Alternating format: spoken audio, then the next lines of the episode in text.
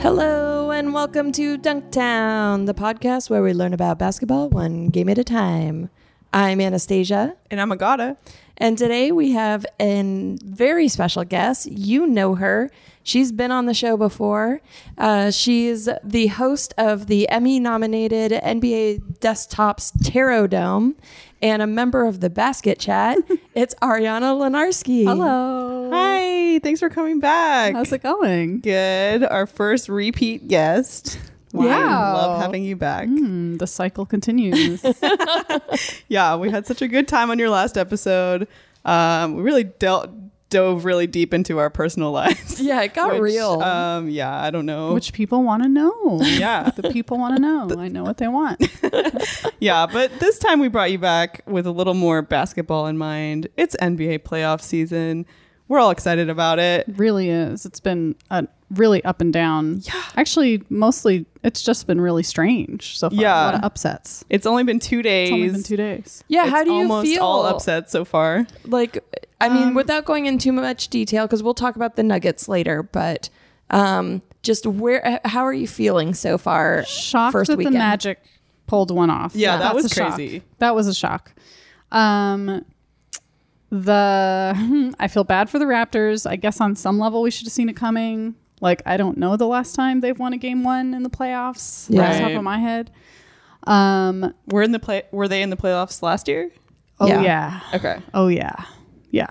That's when LeBron totally ripped their hearts out one more time. Oh right. I think that game one was the game that he like shot the dagger. God, was that game? I'm like having terrible flashbacks right now remembering it because it was like so depressing. Yeah. He really, really killed the heart. He did it in Toronto. Mm-hmm. I'm holding my hand over my heart right now. I'm remembering. And he really crushed them. Anyways. Oh boy. Those memories were back this year, I guess, a little bit. And then what was the other upset? The Nets and the 76ers. Right. That was great. That was really interesting. I wonder now if the Sixers are frauds. Like, that's what I wonder now. Well, you know, I have to say there's two things that I was noticing. One is Embiid still seems injured and maybe shouldn't have played that game. And two, there was like jitters abound on the part of the Sixers. Mm-hmm. And they were texting on the bench. Yeah, that was so funny. I fought with my friend about like, what do you think they were texting about?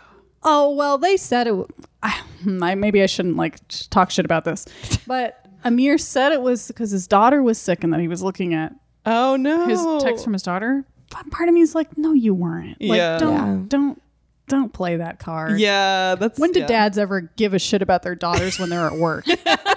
Like, give me a break. Yeah, also, why was Embiid so interested? Yeah. Yeah, it's like, oh, hey, like that even is less likely to me. Right. Like being like, hey, my daughter's sick. Check it out. Yeah. Like what? Yeah. But, you know, I maybe I shouldn't like. You know, well, if that's true, then I think that you know, shit is not worth making fun of. But if it's not true, which we suspect it might not be true because that's crazy. Well, whether or not it's true or not, maybe it's gauche to like say that, but it kind of doesn't. That's not the point. The point is that it looked really bad. It was like terrible optics. But then to see Draymond, did you guys see Draymond today being like, you guys text at work? Yeah.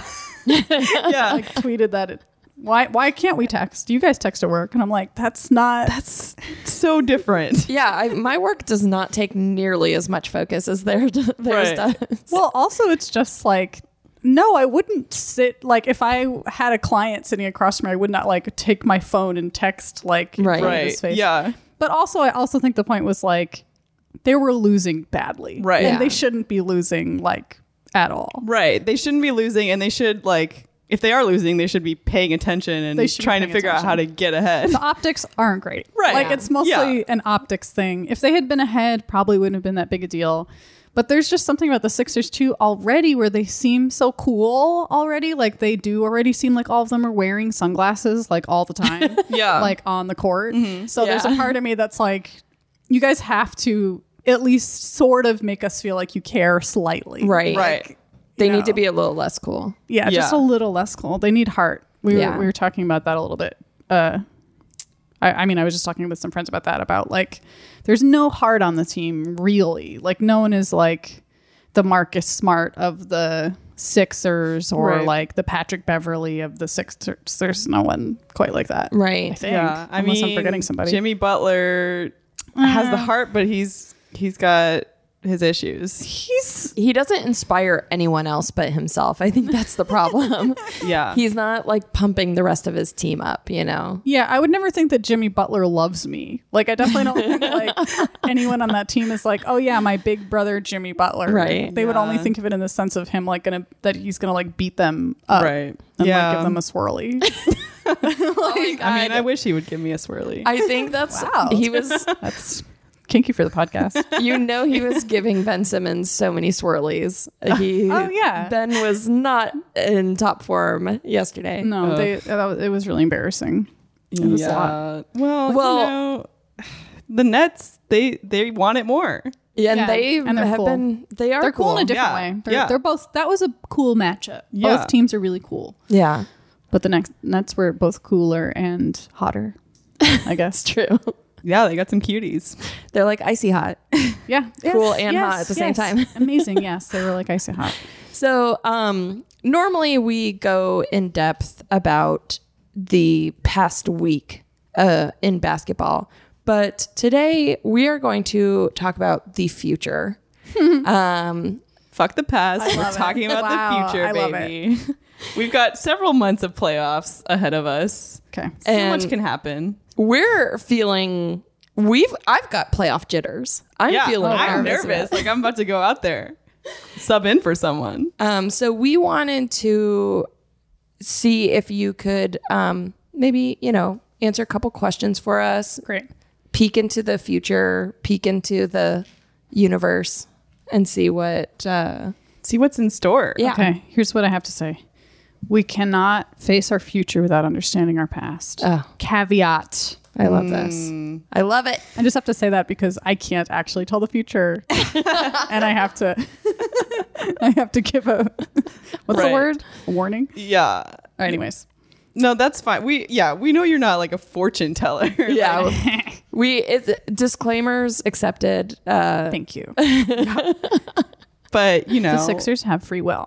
But that being said, you know, picking up any vibes that are out there. Of course, yes. That's what we love. That being said, I am a witch. Okay. Okay. Great. So how do we do this? Just go for a question and...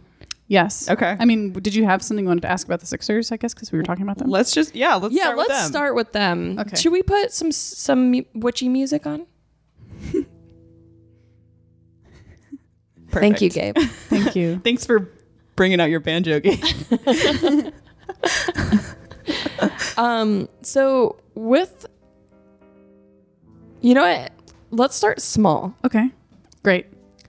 Manageable. Are the Sixers going to make it out of this round? Wow. Okay. Maybe that's Here's not small I'll frame enough. It. No. Well, okay. How about just what do they need to know for the next game? Like, okay. That's small enough. That's small enough. Okay. And then we can move. Okay. Yeah. I'm going to stay with what you said. I'm gonna say, what do they need to know? Because by the time this episode comes out, I think they'll already be past. Yes, you're right. Game so, what do they need to know to get out of the first round? Yeah. Yes. Right? Okay. So, I'm pulling my cards. First, we have the reverse Ace of Cups. Ooh, followed by the reverse Three of Swords. Ooh, and the reverse Nine of Swords. So, there's a lot of drama here with these cards. That seems bad. That Nine of Swords is very emotional. Both looking. Of these two. Yes. We have two very intense looking cards. Yeah. Right? The Nine of Swords, which has the figure that's sitting upright in bed covering his face, or it could be a woman as well. And there's nine swords in the background that obviously look very almost like dangerous or like hanging over this person's head. Yeah. And the Three of Swords, which literally just has a heart that's being stabbed with three swords as a storm rages in the background. Very intense. It doesn't look good. Well, but let's start. Okay, so they're all reversed, first of all. So we're going to start with the Ace of Cups in the past position. The Ace of Cups reversed. So when the Ace of Cups is upright, this is actually, oh my God, this is what we were just talking about, kind of. So when the Ace of Cups is upright, it represents pure love. It represents like a pure dose of whatever the suit is. Aces usually do. And Cups is about love. It's about emotions. It's about creativity. It's about imagination. So it's hard for me to not think with this reversed is that for some reason it's just what we were talking about. Like they're not accessing a heart-based way of playing almost. I wonder if they could somehow, if I could tie that into what they're actually literally doing. Like I'm just thinking about Ben Simmons a lot. Like, why hasn't he worked on his jumper? Like, why? Yeah. Why? And I feel like a part of me, because he really could be like, maybe this is a step too far, but it sort of seems like maybe he could be the next coming of Giannis in some ways. Yeah. Like, just he could work out Giannis.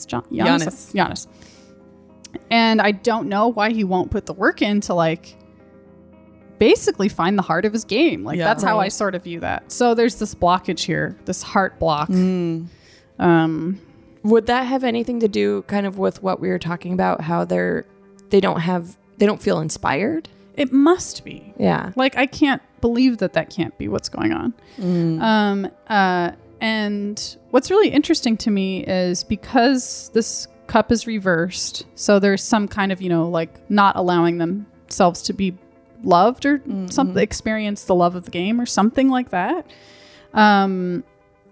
It's led to, in the present position, the reverse Three of Swords. It's kind of odd because what I'm trying to say is if this Ace of Cups were upright, I think these other two cards would be upright as well. Oh. So there's a part of me that thinks that the reason that they don't want to, like, have this heart in their game is that it would somehow cause them pain or grief to realize how much time they wasted or something like that.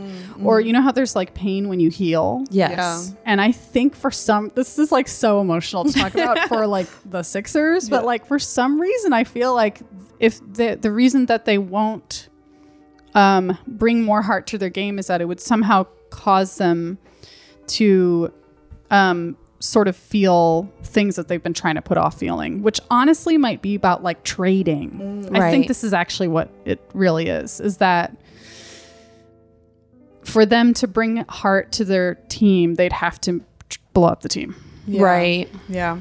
So that's rough. It's pretty. So it would be like pain in order to heal. Yeah. Yes. So that's unfortunately, this is not what's going to get them through the first round. We went way too deep. Like way too deep. Oh, no, that's good. I think this is probably just the underlying thing for the Sixers in general. I think that maybe we should just go with a more general, like, team by team. Yeah, we don't need to go by round. I think that's a great idea because I feel like each team probably has its own, energy. Yeah. And so there's not necessarily going to be like specific questions. Like this is an overall problem that the Sixers have. Right. Yes. Like the first round almost doesn't even like matter because there's such a greater underlying issue. Right. Totally. Wow. Okay. Yeah. That's interesting. That seems good. Okay. Cool. So next team.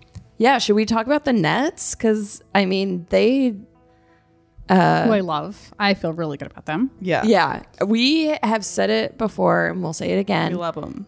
D'Angelo Russell, so cool. Yeah. That team, so fun to watch. Really just great hair choices all around. Yes, absolutely. Yeah. So what what's going on with them, I guess? Yeah, like should we see like what they need for the playoffs? Yes, okay. So we'll see if we'll get a more specific answer to them because their issues don't seem as underlying as the Sixers just seem to be running on like this much deeper internal problem that can't be solved. Whereas maybe the Nets are more playing for the now, right? Yeah. Right. They might be more present than the Sixers. Okay. So let's see. I think we're right about this. Interesting. Okay. So I pulled the Queen of Wands as the card in the past position, which shows a female figure who's sitting on her throne upright. And she has a little black cat at her feet, and she's representative of the ideals of the suit of wands, which is I often associate with basketball. It's very like active, very fiery, passionate, fun. She's very upbeat. She hardly lets anything ever get her down, and she's vivacious. She's a real leader. Like, this reminds me of the Nets. Like, yeah. I think this is very like hot and active and like ready to go. Yeah. So they're coming from this place of feeling really like they can think and feel like she does. And so it's leading into the position of the reversed empress. So the reversed empress is an interesting one to see for the present position. So they have this foundation of the Queen of Wands active out there. The empress reversed, I think that perhaps they are just on the precipice of seeing what they can really do creatively. The empress represents... a lot of time, it does represent creativity, but also represents like the mother, and it represents fertility. It represents being pregnant a lot of the time. And when it's reversed, it's like with seeing from them to be coming from the Queen of Wands and to get the Empress reversed, to me seems like they're just about to experience what chaos can look like when it's fun. So they have to be willing to like, quote, like break a couple eggs to, they have to try new things and be creative in a big way, which they might not be totally like ready to do yet. Like, right. They're just at a point where they're starting to accept that they can like give birth to something really exciting. Yeah. And it seems like the way to do that in the future position is the reverse Seven of Swords, which shows this figure that's like sneaking away with a bunch of swords, but he can't be... that can't be good because he's holding onto their blades. Right. So he's cutting his hands. Oh no. You know? So this is often a card of hidden dishonor, which I pulled actually for Lonzo a while ago. But when it's reversed, it's kind of like when you can't get away with doing things by yourself anymore. So something about them, I think over the next couple games, is they have to take risks creatively, and they have to do it knowing that they're on a team and that they have to they have to not have any ego that they need to solve problems by themselves, quote. That's what I think. Wow. Okay. I mean, that feels right, I think. Yeah. You know, like they're young guys, they're, you know, they've got the fire, but they may not necessarily have the, you know, creative wherewithal yet to get the job done. So, and they may not trust, maybe slightly, possibly. I don't know. I don't know their team as well as I know the Sixers, but that's what I would say for the Nets. Okay. I would say be willing to like try things out. Okay. Should we do the Nuggets? Okay. I'm afraid for them. So I polled for the Nuggets recently. What do you guys want to ask for them? Just, I'm kind of curious, like, I don't know if this is something that can be answered in tarot, but like where they are right now as far as like this game, which we'll talk about in a minute, that was a big upset. How are they feeling about this game that happened? Yeah. I think that's actually a great question. So I'll just pull one for that. Like, where are they at right now about this game? When's their next game? Do you know? It's, I'm not sure. Gabe will look it up. But just for context, we're recording this on Sunday. So we just watched the game last night, the first game that they lost. So, so next game is when, Gabe? Next game is Tuesday, 4/16. Okay. So yesterday for the listeners. Yeah. So it'll have been yesterday. So something will have already happened. Interesting. Ooh, what? This is like actually cool. Wow. What pressure. Let's see. Okay. What do they need to know for the game that happened yesterday for the listeners? Let's find out. Okay. So for us, it's the future game. For the listeners, it's the game last night. Interesting. That's got to be Jamal. I pulled the Knight of Wands. Wow. Okay. Here's what I think. The Knight of Wands is a very impulsive figure. To me, this is Jamal taking every shot, even when he is not landing. Yeah. Impulsive, young, dedicated to action. If the queen is more like sitting on her throne and she's more comfortable with the ideals, he's more like the zealot and he wants to like fight for wands 100%, but again, like taking these shots that sometimes don't land. And then on the other side, so now I'm looking, this is a 3-card spread again, but I'm looking at it as like Jokic and Murray. So we have one knight that's the Knight of Wands, that's got to be Murray. Then we have the Knight of Pentacles, that's got to be Nicola, because this knight is slow but steady, no ego, doesn't like rush, and takes his time and tries to be really practical. Mm-hmm. So to me, this is these two figures together. Mm-hmm. They are not even looking at each other, though, you see? Yeah. Like, it's kind of the arrangement here is really interesting. It's yes. like very symmetrical. Very, very much. Very much. And it's hard for me to not think that these are the two. These are both of them. And who's the star cutie in the middle? Well, so interesting that you should ask. Here in the middle, right, there's two knights, right?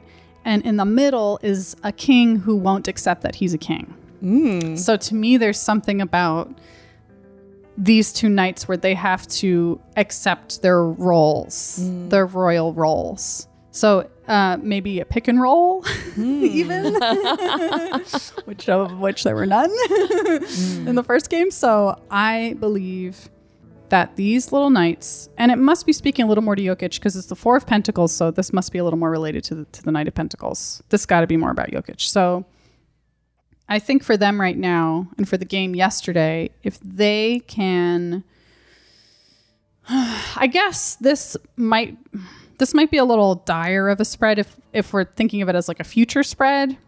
This isn't like too. This is a little foreboding in the sense that they may not thrive in the game. Like it's sort of like maybe there's not enough ball movement. Like literally not enough ball movement because. Mm-hmm. He's like a ball hog.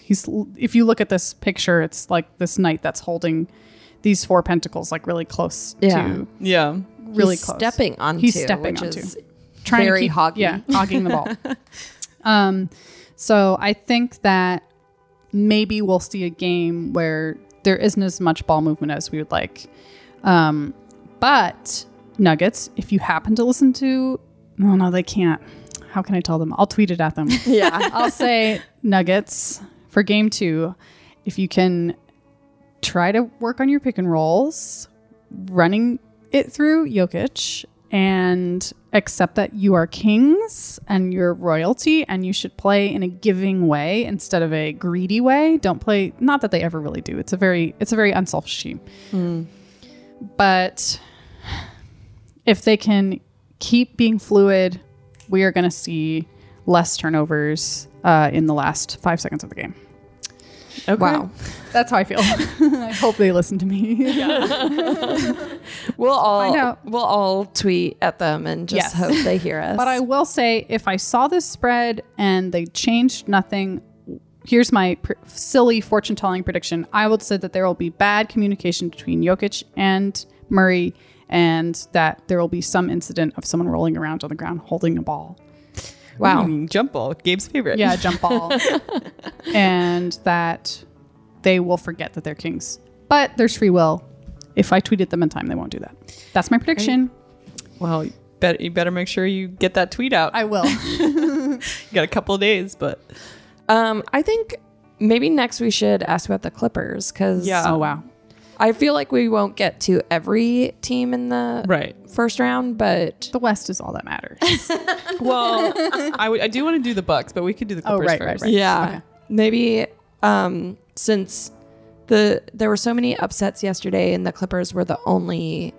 Mm-hmm. The Clippers-Warriors game was the only game that wasn't an upset. It was kind of predictable. Mm-hmm. But some exciting things happened, like that fight between KD and Beverly. Mm-hmm. So... I don't know. What should we ask about the Clippers? I mean, I think, they have a very small, tiny, minuscule chance of getting through this round. And I just want to... Incredibly minuscule. Yeah, like the tiniest little sliver. And I mean, I don't think anyone expects them to, even us as Clippers fans. We don't expect them to come out ahead, but... it's possible that they could really put up a fight enough to tire them. They have so much heart. Yeah, tire them out.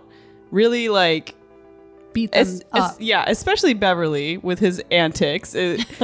I'm sure you guys all saw that video of him waving around like a car lot, like a scarecrow. Yeah, which was very funny. Yeah, they have the heart. We've talked about it on the show a million times. They have the heart. They have the energy. They have the drive. We don't think they're going to continue on. Their matchup was unfortunate. But, what can they do to, really affect the warrior's path here? Mm-hmm. Great question. How can the Clippers get to the Warriors in some way, in their best way that they can? What do they need to know to tear the Warriors apart from the inside? Yeah. Ooh la la. Okay. Wow. All right. Jesus. Okay. So we have, in the past position, we have the Eight of Swords, present, Eight of Swords reversed, present position, Knight of Cups reversed, future position, the Lover. So the Eight of Swords reversed might look to them sort of like taking responsibility for their purpose, sort of, as the Clippers, and knowing that what their strengths are and how tough they are and how much fight they have and how much heart they have, and feeling more clarity around what it means for them to be in this matchup with the Warriors. You know what I mean? Yeah. So now they're in the present position of the reverse Knight of Cups. And again, Knights are like really like zealots, and Cups are about love and imagination. But when the Knight of Cups is reversed, it's usually like over emotional. So it's like going to, so on the one hand, the Clippers are like, okay, we see who we are, and we can fight these guys. You know, we might not win, but we can like put up an amazing fight and make them exhausted for the second round, which would be amazing. Mm-hmm. But also the Knight of Cups reversed is too much, too emotional, too sometimes, well, they're not like a passive team, but they aren't oh, actually, maybe this is talking more about the Warriors. They might be saying that if they can treat the Knight of Cups as being kind of like kids, like these aren't really adults. Mm-hmm. Like these, like the Warriors are they're sore losers, and they're smug winners. They're just like, they're not like adults. And so I think that the Clippers should treat them as such. So in the future position, I think what the Clippers have to do, they got the Lovers, which is like a funny card to see. So I think like it's very odd. They have to kiss them. Yeah, yeah. Is that Beverly and Katie? Yeah, kill them with kisses. I mean, keep at it. Like, uncover the lie that the Warriors kind of don't have much heart anymore. They've like kind of, their hearts are black. Like, as much as they might want to be all about God or about Draymond or whatever it is, like whatever heart is there is a little bit cloudy or lost, and it's the Clippers now who are on the path to like really following their dreams, I guess. Yeah. So I think they just keep doing what they're doing and being them, and it's going to reward them. Just be yourselves, boys. I think so. I really do. Yeah. Think they should just be themselves, and it will cause the Warriors to have a mental breakdown. I pray. Yes. That's my pray. And you know, Patrick Beverley is really putting in the work, and I want him to, you know, do his thing to every single member of the Warriors. Yes, I agree. So much. Everyone wants that. I feel like they have broken so many times already this season that it doesn't seem like, it seemed like they can be broken. Yeah. You know, like there's like, you know, cracks already there. Yeah. They are not like a philosophically sound team. Yeah. Yeah. They have a member on their team who might leave, who's not even happy really fully to be there as much as he might want to pretend. Right. And all that tension between Katie and Draymond is like, it could be their downfall. Yes. Do we want to ask about the Warriors? Or do we want to move on? Yeah, I do. Okay. Oh, no, go ahead. Well, I was going to say, did you feel like this was kind of about the Warriors? A little. Yeah. The Knight of Cups, I think, was. But let's pull one more card for them. Okay. All right. I'm trying to be polite. What do we need to know about the Warriors? Jeez. Yeah, okay. What an interesting card. I almost feel like it's saying it back to us. I pulled Temperance, which has like this really calm angel figure that's pouring cups into each other. Mm-hmm. And she has one foot in the water. I think what it's saying to me is the Warriors need to find the right mix. They need to literally temper themselves and figure out which they're good at doing. So I think it's, and I almost feel like it's saying it back to us. It's like, settle down. Like, these are the Warriors. Yeah. Like, as much as you may not like it, they're like the best team ever. Right. So, you know, I think what we need to know is that we're just going to have to wait and see what's going to happen with this crazy team. Okay. Wow. It does feel like a lot of times we already know what the cards are going to say before they say it. But it's hard to see it sometimes because, like, you hope it'll be something else, but then it's like, oh, yeah. But I know deep down what the truth is. Yeah. Should we ask about the bucks? Yeah. I mean, I think they, according to the statistics, they have the best chance of beating the Warriors. Still tiny, minuscule chance, but... so I guess, I don't know. What should we ask about them? Like, how can they pull it off? Like, what do they need to do to, like, because they're kind of our, what do they need to pull it off this year? Yeah. They're our best shot at this point at having a different champion.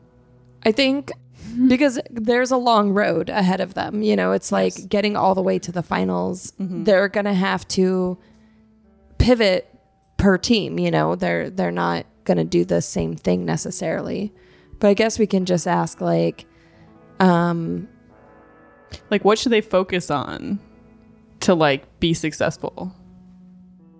Okay. What do you think about this question? Okay. I think it's great. Okay. What should be their main focus to be successful? Yeah. And that's like against all of their upcoming opponents, assuming that they make it to the finals, which we don't know. But. Right. Yes. Okay. So I'll do 3 for them. Dun, dun, dun, dun, dun. What an interesting pair. We come from the 5 of Pentacles. They have a long legacy of lack.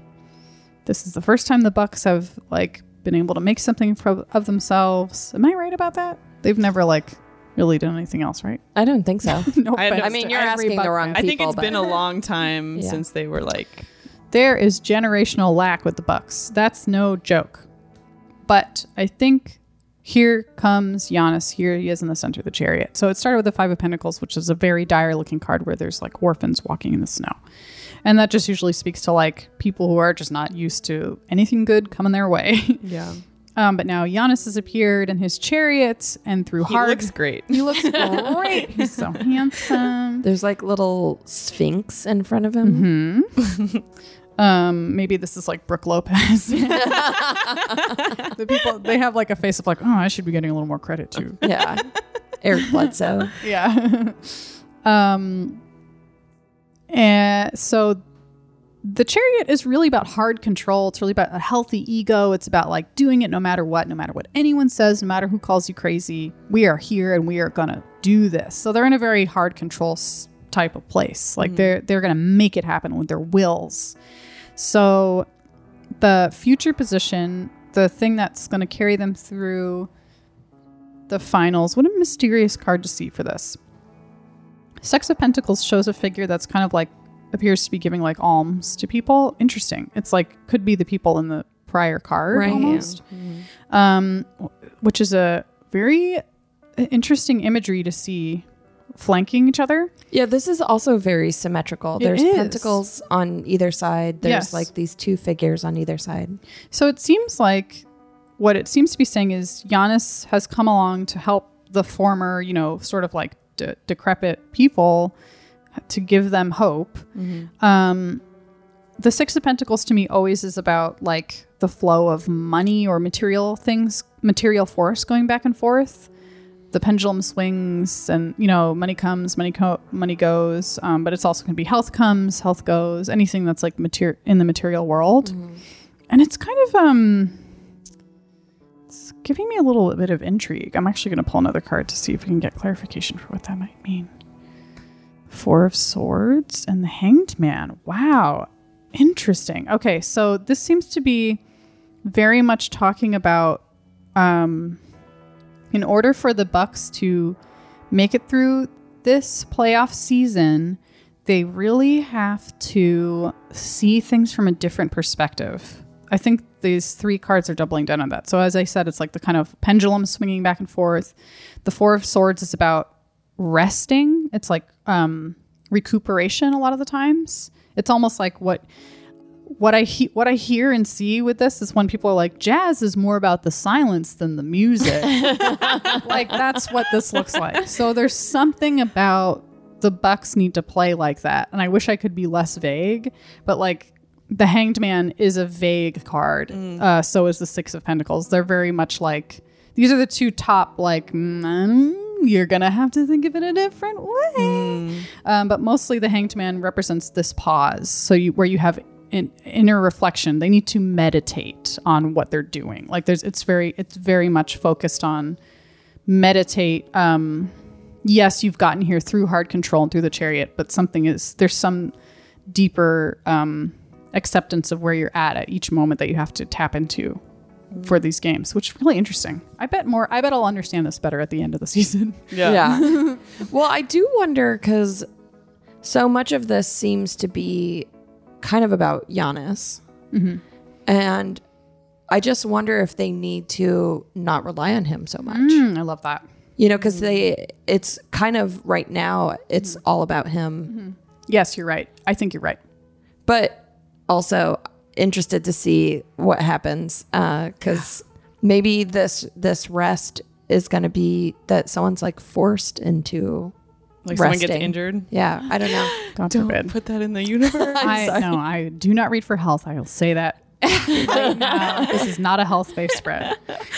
But I was also kind of thinking that. But that is not. But I would. But I cannot ethically will not ever do that. Yeah. I think maybe we can just say, just because this card is so, and also just how these are set up, it feels so much about Giannis. Yes, I think so. That maybe this is just saying, like, they just shouldn't rely on him so much. Yeah, it might just be more like, yes, personal power needs to be coming from other members as well.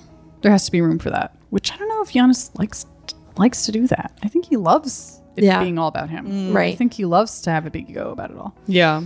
So, I don't know. Guess we'll see. Okay. So interesting. Very interesting. If we have time, can I ask a question? Yeah. Oh, please, Gabe. Can I ask a question about this podcast? What? We mentioned to you before the show that I'm going to be moving to Denver. Yes. And I have some anxiety about it. We're trying to keep the podcast going, and I'll try and keep producing it remotely after I move. And I'm just curious, like, what do Anastasia and Agata and I need to do in order to work effectively together after I move? That's really sweet. Are you guys consent to this reading? Okay. This is like our playoffs. Aw, that's so sweet. Okay, so what do you guys need to know in terms of the podcast keeping going? Okay.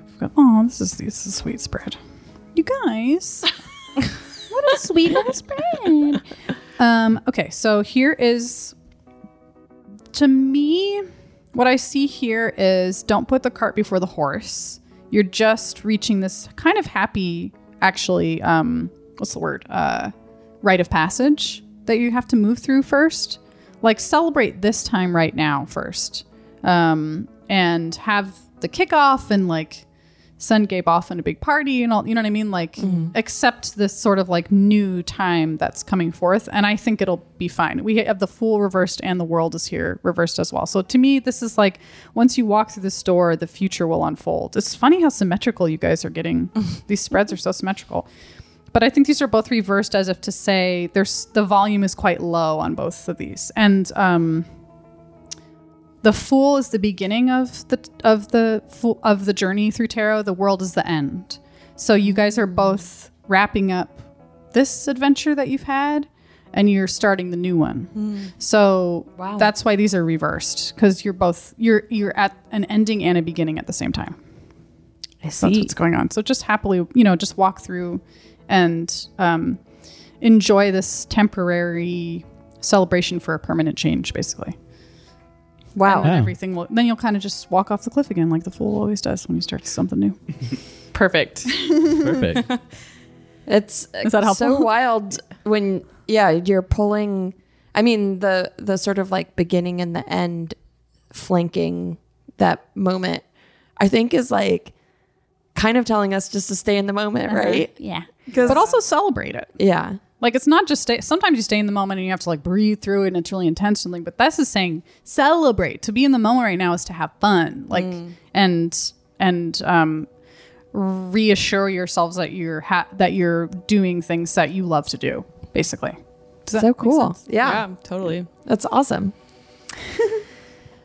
Shall we move forward?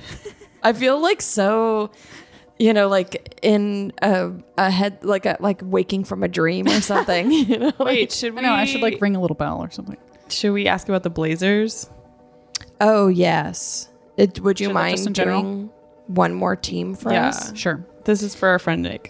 Oh, it's for someone. Okay. Yeah, our friend Nick who gave us the tickets to the Blazers game. Okay, got it. They're kind of up against big competitors for this first round for sure. Yeah, they just won their first game, which was exciting. We just watched that, so I guess I'm kind of just looking at this first round. Should we just look at that? Yeah, I think so. Okay. There's a long string ahead of them. This is hard because I feel conflicted because I like OKC as well, but I will read from a higher place where my ego's not involved. We love OKC too, yeah. So I think we're also... Everyone feels this way. Yeah.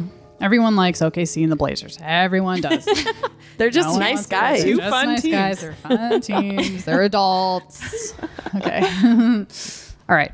But we're looking now for the Blazers gameplay.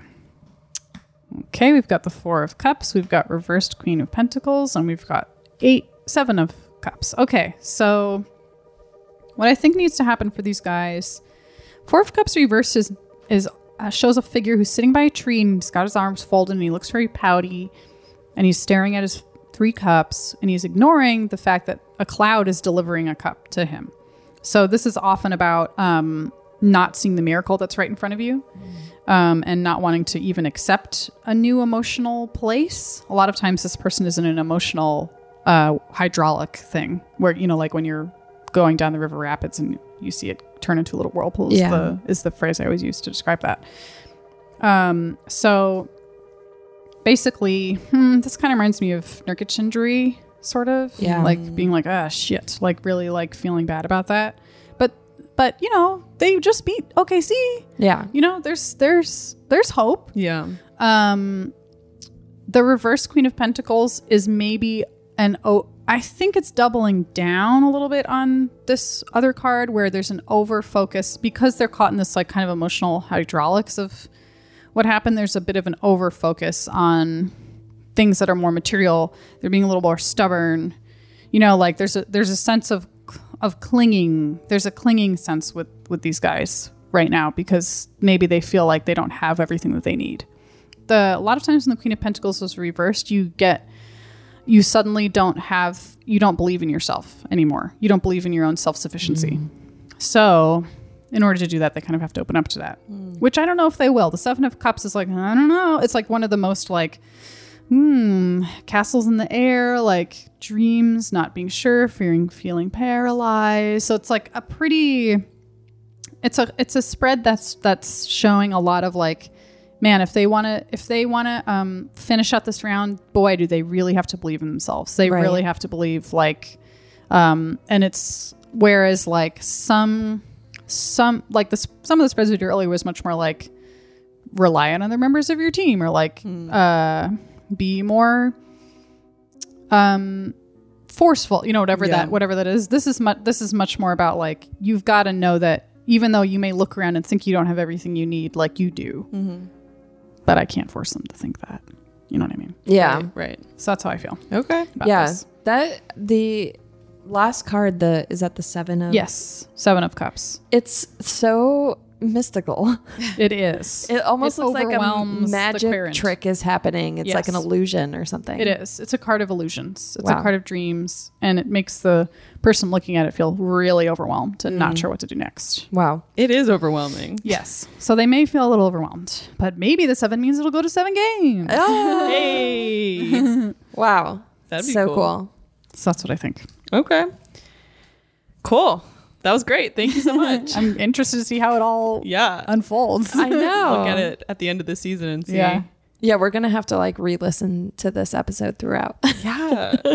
I mean, there's just so much is going to happen between now and then. And it's like impossible to really have a grip on it. I think all the parts of it that we're like, we don't know are going to be like, this makes more sense. Yeah. When we like actually see the events that happen. Yes, I totally agree. Yeah. And it's crazy. Like, how much already has happened. It's just been 2 days and then we have like you know, months ahead of us. Right. Yeah. Right. It's crazy. Yesterday, we watched the San Antonio Spurs play the Denver Nuggets in the first game of round one of the playoffs on April 13th, 2019. Let's go ahead and meet the boys. Oh, great group of guys. Okay, so for the Spurs, the starters were... The starters were Derek White, Bryn Forbes, DeMar DeRozan, LaMarcus Aldridge, and Jakob Poeltl. We also had some bench players out there, Rudy Gay, Patty Mills, and Bertans. And their head coach is Greg Popovich. Very used to being in the playoffs, Greg Popovich. Mm-hmm. For the Nuggets, we had... We had Jamal Murray, Gary Harris, Will Barton, Paul Millsap, and Nikola Jokic. On the bench, we've got Monte Morris, Mason Plumlee, and Malik Beasley with Coach Mike Malone. Yeah, so, you know, game one of the playoffs for the Nuggets. They haven't been in the playoffs in, what, 6 years now or something? I believe so, yeah. Yeah. And the Nuggets were the number 2 seed, and the Spurs were number 7, I believe, at the end of the season. This was one of those matchups that I think everyone thought they knew what the first game was going to look like, and then... Right, but the Spurs have also been in the playoffs for like many years now. So like they not necessarily this team also is like a mix, but definitely Popovich. Yes, I think for Denver fans, no one believes that anything good will happen. I think that's the typical feeling. Is like, like I saw something really funny yesterday that said that. that the people in the stadium were playing the song, like I think the game had just started, and the DJ was playing like, "Do you believe?" And it was like, "Do you believe?" Like they're literally the second seed. And I think they had been, they were like up, you know, like by 12 points or something, but still they were like, "Let's believe, guys, we can do this." It's like we're winning, like significantly, like we're the significantly better seed. But at the same time, I certainly was like, talking to other Nuggets fans, and I was like, we can beat the Spurs, right? Can we? Like, it's like it was very much like, like no one knew what to expect. Yeah, no one knew what to expect because the playoffs bring out a different side to the players. Like you don't really, you can't just predict it all based on how people have been performing up to this point, because the pressure really gets to some people. Yeah. Like that is obvious when you're watching a game and you're watching someone choke, and you're like, you've been so good for months, and now it's like, okay, high pressure situation. The playoffs are here. I'm the like star of this team, and you know they just freak out a little bit. Yeah. I mean, anybody would in that situation. Yeah. Look, let's get into this game really quickly. Let's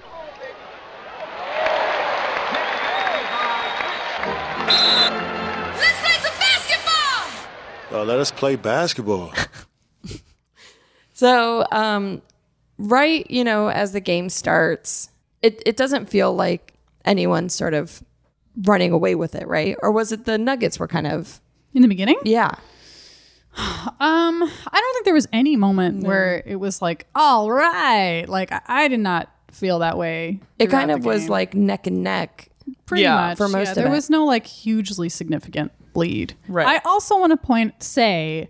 that I was a little paranoid, and when I get paranoid with the Nuggets, I will pretend to like not look at them as if to play hard to get. Like, because like I notice when I really, and this is like so superstitious, but I've noticed when I really focus on them that they don't do that well. So whenever they behave in a way that I don't like, I punish them and don't watch them as closely, which I know is insane, and I realize I should have, knowing that I was going to be on the podcast. But throughout the here's what I can say. Since I wasn't focusing on them a lot, that must have meant that they weren't doing as well as I wanted them to do, because I tend to ignore them when they don't show up for me the way I want them to. Yeah. What I noticed was a lot of sloppiness, not on their part, on kind of both parts. Mm-hmm. I mean, there was pretty much all day yesterday. It was like lots of like Butterfingers and like, you know, it just felt like playoff jitters happening. Like the, like the 3-point percentage was like crazy low. It was very bad. Yeah. And it, the beginning, I think, I'm not sure of this exactly, but I feel like the Spurs were up the whole game, like a little bit. Were the Nuggets up at any point? I think the Nuggets had a small lead in the beginning. Okay. And they, towards the end, were like really tied. Right. You know, but the end of every quarter, the Spurs were in the lead. Yeah. They couldn't like, there was always like a 3 to 5 to 7 to 9 point gap that they kept almost closing, but then they wouldn't, and it was really frustrating. And they kept having so many chances. Right. There was a really great Jokic charge. He like flattened. I couldn't see who the other person was, but he like flattened someone out, which is just so fun to see. Mm-hmm. He's really a big guy. Didn't somebody like run into him? Like just run into him? Yeah, well, there was no foul called. I can't remember who it was, but I think somebody just ran into him and there was no foul calls. They're like, you just ran into him. I don't remember who it was. So somebody on the Spurs. There was a lot, like the whole game. It's impossible not to watch Jokic. He's so big. He's like such a force. His arms are so pale. So weird. So strange looking. His arms are so pale that you can see every single scratch. Every time someone grabs his arm, you see their handprint left in his arm. It is like really, he is a like totem of the abuse that centers get. Wow. And it's like insane. Just looking at him, you're just like, wow, this guy's really taking it. And I'm sure all centers do. Yeah, right. But he's so translucent. Yeah. Wow. Yeah. I've never thought about that. And you're making a point. He had like insane scratches all over his arms. And yeah, it was a very physical game. There was lots of contact happening. For the first quarter, the Spurs were up 25-20. I then noticed that the commentators I think are these the local Nuggets commentators? Are Hubie Brown and Mark Jones, mm-hmm. or are they? They're on Altitude Sports or whatever it is. Yeah. So Hubie is a funny guy because he's like very old. I don't know how old. 108. He's very old. He's like got a very disheveled look about him. He was saying hilarious things that, you know, he didn't mean to be hilarious, but he was just sounded like he would be like, they're sizzling offensively, mm-hmm. and that sort of thing, which is great. Beasley, who's on the Spurs, right? No, Nuggets. Oh. I already messed up. Beasley was hitting some threes. Yes, occasionally. So, you know, getting some good shots in there. Yeah. I wanted to see more pick and rolls from Jokic and Murray. Where were they? That's all we did all year. Yeah. It wasn't happening. Do you think there's something about... So disappointed. I am disappointed in them. I am. Is there something about the Spurs defense that is stopping that? The Spurs haven't had a great defensive year, but they defend in a way that does bother the Nuggets. I was talking about that with somebody that they're not known to be like amazing this year. I don't think. Right. No, defense. I think they they've had their ups and downs. I mean, it didn't always look like they were going to make the playoffs. Oh, yeah, definitely not. But they have such a culture of steady destroy, not even destroy, but just they have reliability, right? Just like in their veins. Yeah. And playoff experience in their veins. But I don't think it was much even about the Spurs. I think it was more about the Nuggets just making weird choices and giving... I mean, like, I don't know. There was so much infighting on Nuggets Twitter like after the game of everybody like, argh. Like it should have been this, like part of me is like, well, I don't know what we're supposed to do. Like Murray is the shooter. Like we have to give it to him. Right. But then it's like, but we should be, no, we should give it to Jokic, who had a triple double. Yeah. But it was like a really uninspiring triple double. I don't know. It was just like a lot of like, not sure, not, they got to figure it out. The Spurs are someone, I saw someone say the Spurs are like a litmus test for teams in the playoffs, and they just show you where you suck. Yeah. And they don't necessarily blow you apart like the Warriors. Like the Warriors, the Warriors is like dating someone who treats you like shit. Yeah. And you think you're bad, but it's not. They're bad. Whereas the Spurs is like actually just a nice partner, and you see where you suck. You know what I mean? Like they are actually a good person, and your problems are revealed. That's how I feel about Spurs. It's funny because we've talked about this before. Because like when I grew up, I was a Mavericks fan, and she was a Suns fan, and we both see the Spurs as like a common enemy because they were always knocking out the Mavs and the Suns in every single playoffs, and they were the kind of opponent where the Suns would immediately fall apart. And I think this was during a time when the Suns were known for their 7 seconds or less, like fast play. And the Spurs were like, slow and steady wins the race. Yeah. So and they were right. They're right. They killed it every time. And they weren't always flashy, you know, but they were just like a train, you know, just like a powerhouse. So I do see that that in this Spurs team. But there was like so many moments where like at the end of the second quarter, the Nuggets were like catching up, and like they were like Murray was doing all of these like fancy moves, spinning around. He was kind of a dog at the end. Yeah. He grabbed the ball. Yes. Get a basket. Oh my God, that was best. Funny. Yeah, he makes me so mad. I can see why, but also it was like he is hungry for that ball. Like, yeah, that guy like wanted that ball. He grabbed it. Whose hand was the ball in? I can see the play in my head, and I don't remember who had it. Was it DeMar? It might have been DeRozan. It was DeRozan. So yeah, he took it from DeRozan. DeRozan caught the rebound, is just holding the ball as if it's his baby in his arms. Yeah. And Jamal's like... Pentacles. Yeah. Jamal's like, no, I don't think so. Rips the ball out of his arms and just lays it up. Yeah, but like in a really weird way, like almost like behind his back. He made it kind of more difficult than it needed to be. Well, that sounds he could have like just placed it. God. But it was when we were watching it, I said, he can't do that. And Gabe was like, yeah, he can. And I was like, I know he can, but that's like the most insane thing I've ever seen. Just like ripping the ball out of his hands. It was wonderful. Yeah. So I mean, that's the hunger we want to see. You would see they constantly were doing this like rising. And then there was like an ebb and flow to their passion almost. There was like, we're doing it. And then it was like, all of a sudden, no defense, no offense. Yeah, and missing like every single three. Yeah, it was really bad. Yeah, very rough. At halftime, it was 72-68. It, again, really at halftime looked like they were going to tie it. But then all of a sudden, the Spurs got a couple buckets in there.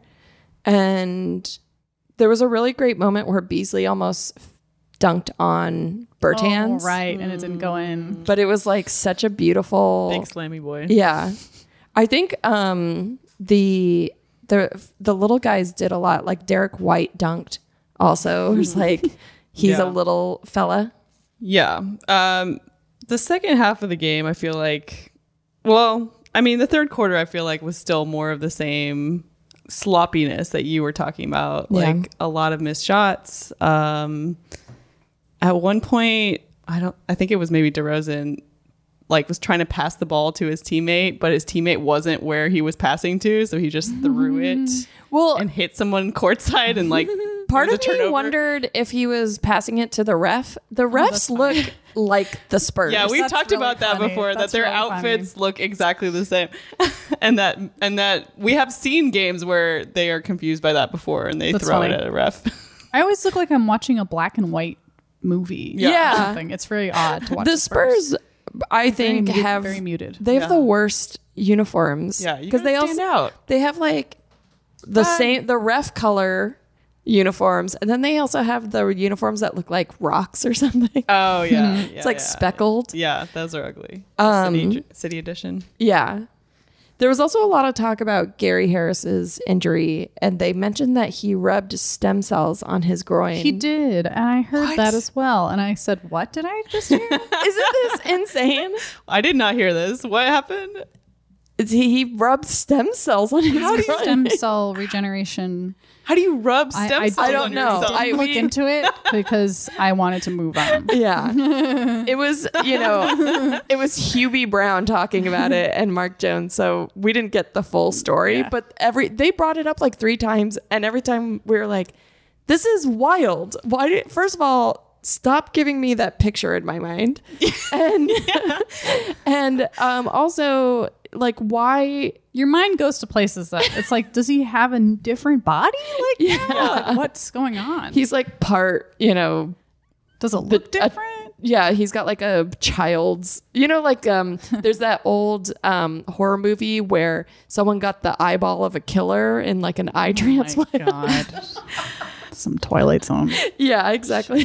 What was the score at the end of the third? At the end of the third, it was, going into half, it was 59-51. At the end of the third, it was 72-68. Oh, okay. So still, very close. Yeah. Throughout, the whole game, there wasn't that much of a lead, but the Spurs were pretty steadily ahead. There was a moment where it was like mic'd up for Michael Malone, and he was like in a huddle with the boys, and he was like, we're gonna win this, and it sounded like he knew their minds were going negative. Their minds were like, we're not gonna win this, and guys. Just hear it. I know. Wow. It was like so disheartening that like he had to pump them up that much. Well, that's who I was talking about with some people last night, that like someone asked me, who is the Patrick Beverley on the Nuggets? Like, who is the guy that's going to like lay someone out? And I was like, we don't have someone like that. Like we have a quiet team. It's a very selfless, quiet locker room. And I thought about it, and I was like, I guess if MPJ was on the floor, it would be like that. Or even Isaiah Thomas, but I don't like to think about him because I'm so disappointed in him. And then I was like, it's Mike Malone. Like, Mike Malone is the one who is the heart of the team. Oh, yeah. He's papa. Yeah. He's like the proud papa. So, like, yeah. So that's why he was the one that was like, we're going to win this. Because, like, he is the one. He's the heart. I mean, that's kind of great, though. Hopefully Team Daddy. They lose some of the jitters for the next one. So the end of the game, the final score was 100-96. Still so close. So we have to talk about the end of this game because it was very exciting to watch. It seemed like either team could take it at any second. Yeah. It was really hard. The Nuggets, the Nuggets were really closing in to like only like a 1 or 2 point lead. That strip happened. Did. And the commentators said, "Steal it and deal it." Oh when he stole the ball and like laid it up. Yeah. There was also another steal at a pivotal moment. Wait, am I confusing? No, I think there was a fast break. They intercepted a pass and ran it to the other end. Yeah. And that was rough because it kind of just solidified that the Nuggets were going to lose at that point. You mean at the end? Yeah, the turnover? End. Jamal blew it. He missed a mid-range jumper that he should hit every day of the week. Yeah. And then he turned over the ball to some child. Yeah. Derek White comes up to him at half court and then like confuses him into letting go of the ball. It was just so pathetic. I'm sorry. I'm mad. It was just like... It was so silly, and it's so Jamal Murray, and he always has big wide eyes, and it's like, what? Me? And it's like, you're in the playoffs. It's you. You're the one. Like, you're the one on the playoffs right now. Is this his first playoffs? Yes, it is.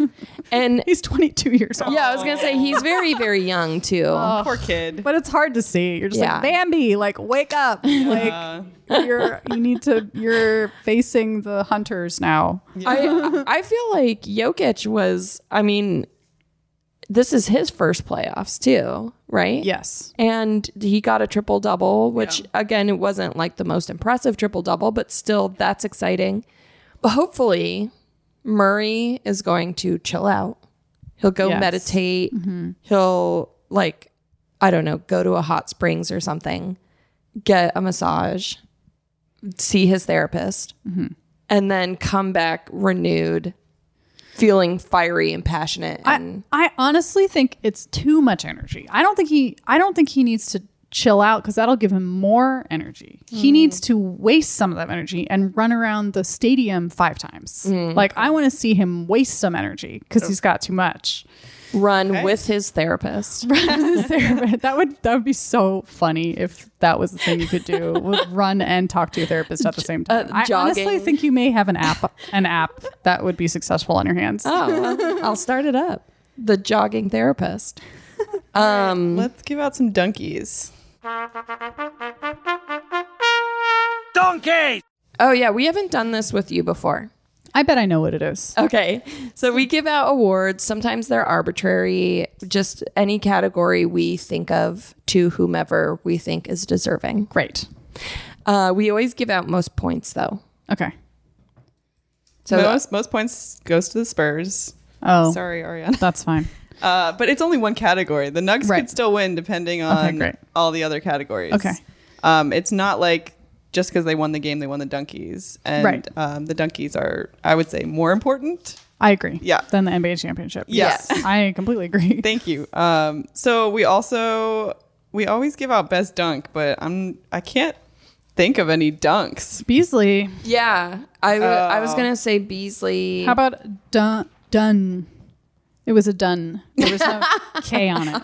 The one that bounced out? Yeah. I feel like we can't give a best dunk to that. It's got to go in. Best done. Best done. Didn't Derek White do a huge dunk on somebody? Yeah, he dunked on Paul Millsap. Yes. Got the and one, and he's a tiny fella. I guess we got to give it to him. It's embarrassing. Wow, not looking good for me.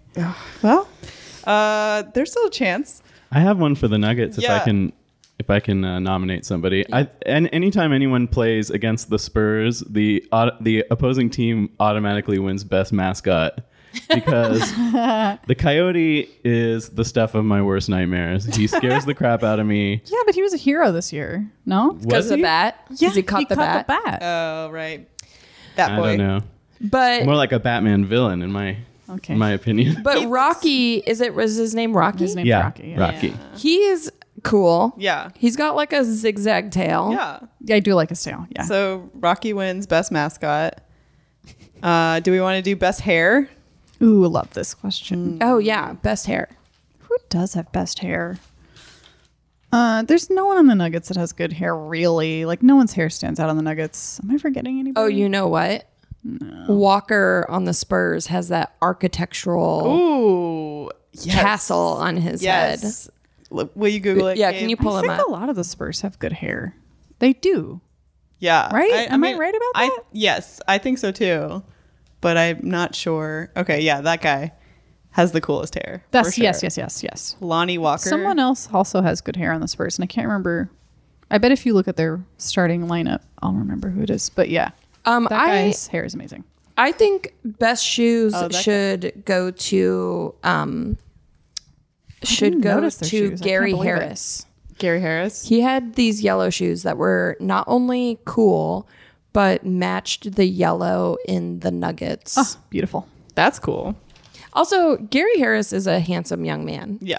Yeah. He's I'm just putting that out there. Also, anyone have any more? Well, I was thinking best uniforms. I love the Mile High. Nuggets. Yeah. Yeah. The Mile High Nuggets. Basketball. Yeah, because it's like very simple, but also cool to have that, you know. It's cool. I like those too. They have good branding. That's enough categories, right? It's a tie right now, 3-3. We need one more then. We need a tiebreaker. Gabe, do you... Or actually, Ariana... Most lost the game. Does that count? Then they'll win something. Most losers? No, they're not losers. They just lost one game. You know what? Most lost this specific game. What about most inspirational coach? What? No, that would go to Popovich. Oh, shoot. Like, you're right. I take it back.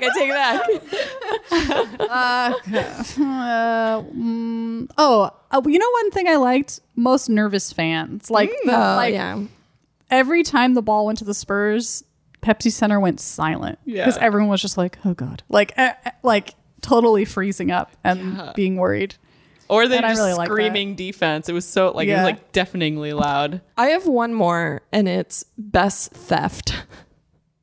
Okay. Because to Murray, who ripped the ball out of DeMar. Yeah. But what about Derek White? That was like a crucial moment. Yeah, he changed the course of the game. I'm sorry. No one has stolen a ball out of someone else's hands like that. That was insane. How about this grab ball. Grab ball. That most insane grab. Most insane grab. I don't know. Because I agree. I think the strip was I think that turnover changed the game. Yeah. But I can see that the grab, Jamal's grab was more exciting. It was, I would say it's more outrageous. Yeah, it was more outrageous. Yes, most outrageous grab of the game. But maybe not most pivotal. Didn't somebody just recently do a grab like that? We saw a video of somebody was doing free throws and then they made it and then the other team had it and then he came over and grabbed it and shot it again. Who was that? I don't remember, but I know what you're talking about. We've watched too many games recently. I thought it was maybe Jokic, but maybe not. Okay, so I did give White most pivotal grab and most outrageous grab to the Nuggets. Great. So right now we're at... Is it still a tie? 5 to the Nuggets, 4 to the Spurs. Yes, Nuggets! The Nuggets win it. Yes! I love that song. I feel like we were really loading up the winner of this. Actually, these are pretty normal. These are pretty normal categories for us. True. Cool. Well, congratulations to the Nuggets. Thank you so much. Yeah. You know, you may have lost the first game, but you won the first round of Dunkies. Yeah. And really appreciate that. Yeah. As we said, that is more important. And yeah, good luck in the rest of the playoffs. Thank you very much. Yeah. we all like the Nuggets. Yeah. They're a fun team to watch and we really want to see them kind of grow and get to a good place where they feel good about themselves. I mean, that's really... Maybe we'll all watch them in Denver someday. Oh, yes. Yeah, we're gonna have to take a road trip to visit Gabe. Yeah. You should come with us. Yes, I would like to. Great. Awesome. Well, let's talk... Our next game is going to be... hold on. Let me pull this up. Our next game is going to be round 1, game 4, between the Celtics and the Pacers.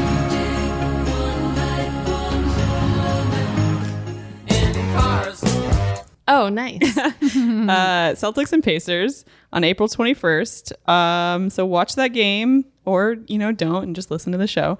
Do you have anything you'd like to plug? You can find me at Dream City Tarot. If you'd like to have your own tarot reading, they are open to the public at a reasonable price. And I read remotely, so you don't have to be in Los Angeles to get your tarot read. Nice. And if you just want to hear me talk to myself, then it's at Ardvarsk, which is AARDVARSK on Twitter and Instagram. Yeah, and watch NBA Desktop. And watch the Emmy-nominated NBA Desktop, of which I occasionally make appearances. And listen to... Oh, I should actually plug my own podcast, which I should have done in the beginning. Oh, my goodness. I'm a fool. But I have a podcast... I'm dumb. A podcast called What's Your Deal, where I read tarot for very special guests, and I'd love to have both of you on sometime. Oh, amazing. Oh, that'd be great. You can find it on Apple Podcasts or wherever you listen to podcasts. Awesome. That's so fun. I'm a fool for not plugging that earlier. It's okay. You got it in. Yeah, you plugged it now. Great. Yeah. Wonderful. Thank you so much for being here. What a joy. Of course. Oh, always a pleasure. Yeah. We love having fun stuff on this show. Yeah, I feel like you were our... second guest, right? Yeah. So I feel like having you on again, it's just like we've grown and family. Yeah. Follow us on Twitter and Instagram at Dunktown Podcast. Check out our website, dunk.town. Rate and review us on Apple Podcasts or wherever you listen. Thank you to Andrew Clotworthy for our theme music and Andrea Tomigas for our artwork.